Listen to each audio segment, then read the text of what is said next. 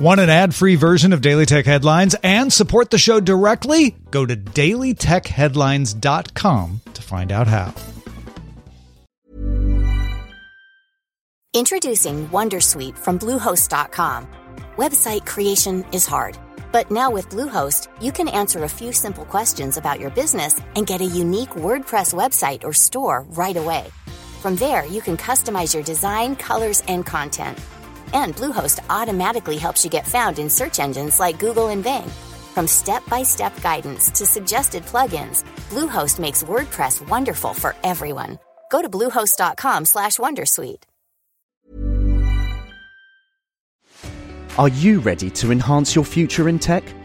Then it's time to make your move to the UK. The nation that has more tech unicorns than France, Germany, and Sweden combined the nation that was third in the world to have a $1 trillion tech sector valuation. The nation where great talent comes together. Visit gov.uk forward slash great talent to see how you can work, live, and move to the UK. These are the Daily Tech headlines for Friday, June 30th, 2023. I'm Rich Stroffolino. YouTube began running a small experiment globally that shows a warning to users using ad blockers. The warnings tell users that the video player will be blocked after three videos. It further advises users to add YouTube to the ad blockers allow list or subscribe to YouTube Premium. The Verge's Alex Heath sources say Meta will test a new ad type with a small number of Android developers that will let users in the EU directly download an app through an ad. Meta doesn't plan to take a cut of in-app revenue in this pilot stage. The EU's Digital Markets Act goes into effect next spring, requiring Apple and Google to open up their mobile platforms to alternative app download methods. The Karnataka High Court in Bengaluru, India dismissed a lawsuit brought by Twitter which sought to challenge provisions in India's IT rules that required to take down tweets and accounts requested by the government. Twitter argued the law arbitrarily and disproportionately abuses power in that takedowns related to political content. In the ruling, the judge noted Twitter did not provide reasons for its delayed compliance to the IT laws and fined the company 5 million Indian rupees. ByteDance released a closed beta for a new app called Ripple in the US. The app creates songs based on a hummed melody, with users able to choose from various genres.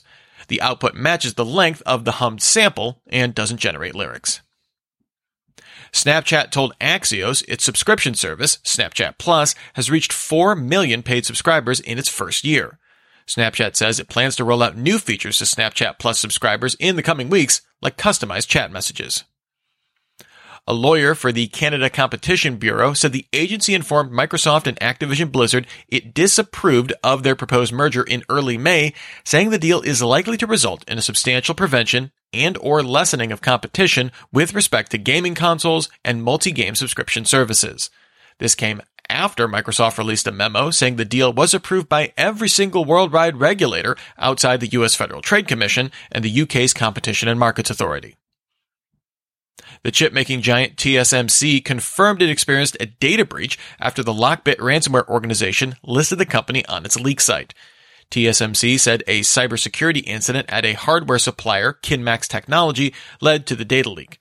Lockbit said it will leak TSMC passwords, logins, and network points of entry if not paid a $70 million ransom. A threat group claimed credit for a cyber attack against the Russian satellite communications provider Dozor Teleport. An analyst at the network monitoring company Kentik confirmed that the provider remains disconnected from the internet and unreachable starting June 28th.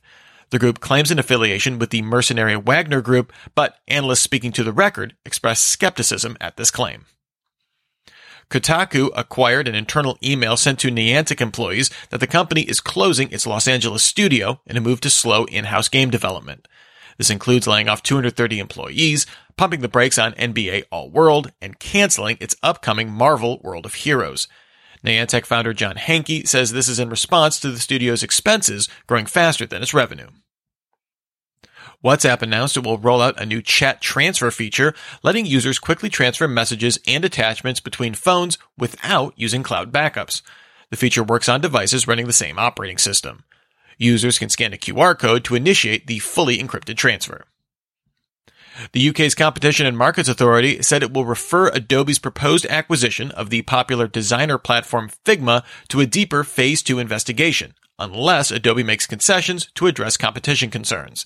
The regulator gave Adobe five business days to submit proposals. The UK government added amendments to its online safety bill to require sites serving pornographic content to set a higher standard for age verification to ensure children do not have access. The added amendments would also hold executives at tech platforms personally liable for keeping children safe on their sites, with penalties including jail time. The bill also now includes measures to allow regulators to obtain a child's social media history at the request of a coroner to determine if online activity played a role in a death. The bill is still in Parliament's upper house of Lords and likely months away from being passed. And finally, the Netherlands published new export controls on chipmaking equipment. As of September 1st, the new controls require a license to ship advanced tools to China, including machines for deep ultraviolet lithography. These rules will mostly apply to the Dutch chipmaking equipment giant, ASML. Remember, for more discussion of the tech news of the day, subscribe to Daily Tech News Show at dailytechnewsshow.com. You can find show notes and links to all these headlines there as well. Thanks for listening. We'll talk to you next time. And from all of us here at Daily Tech Headlines, remember, have a super sparkly day.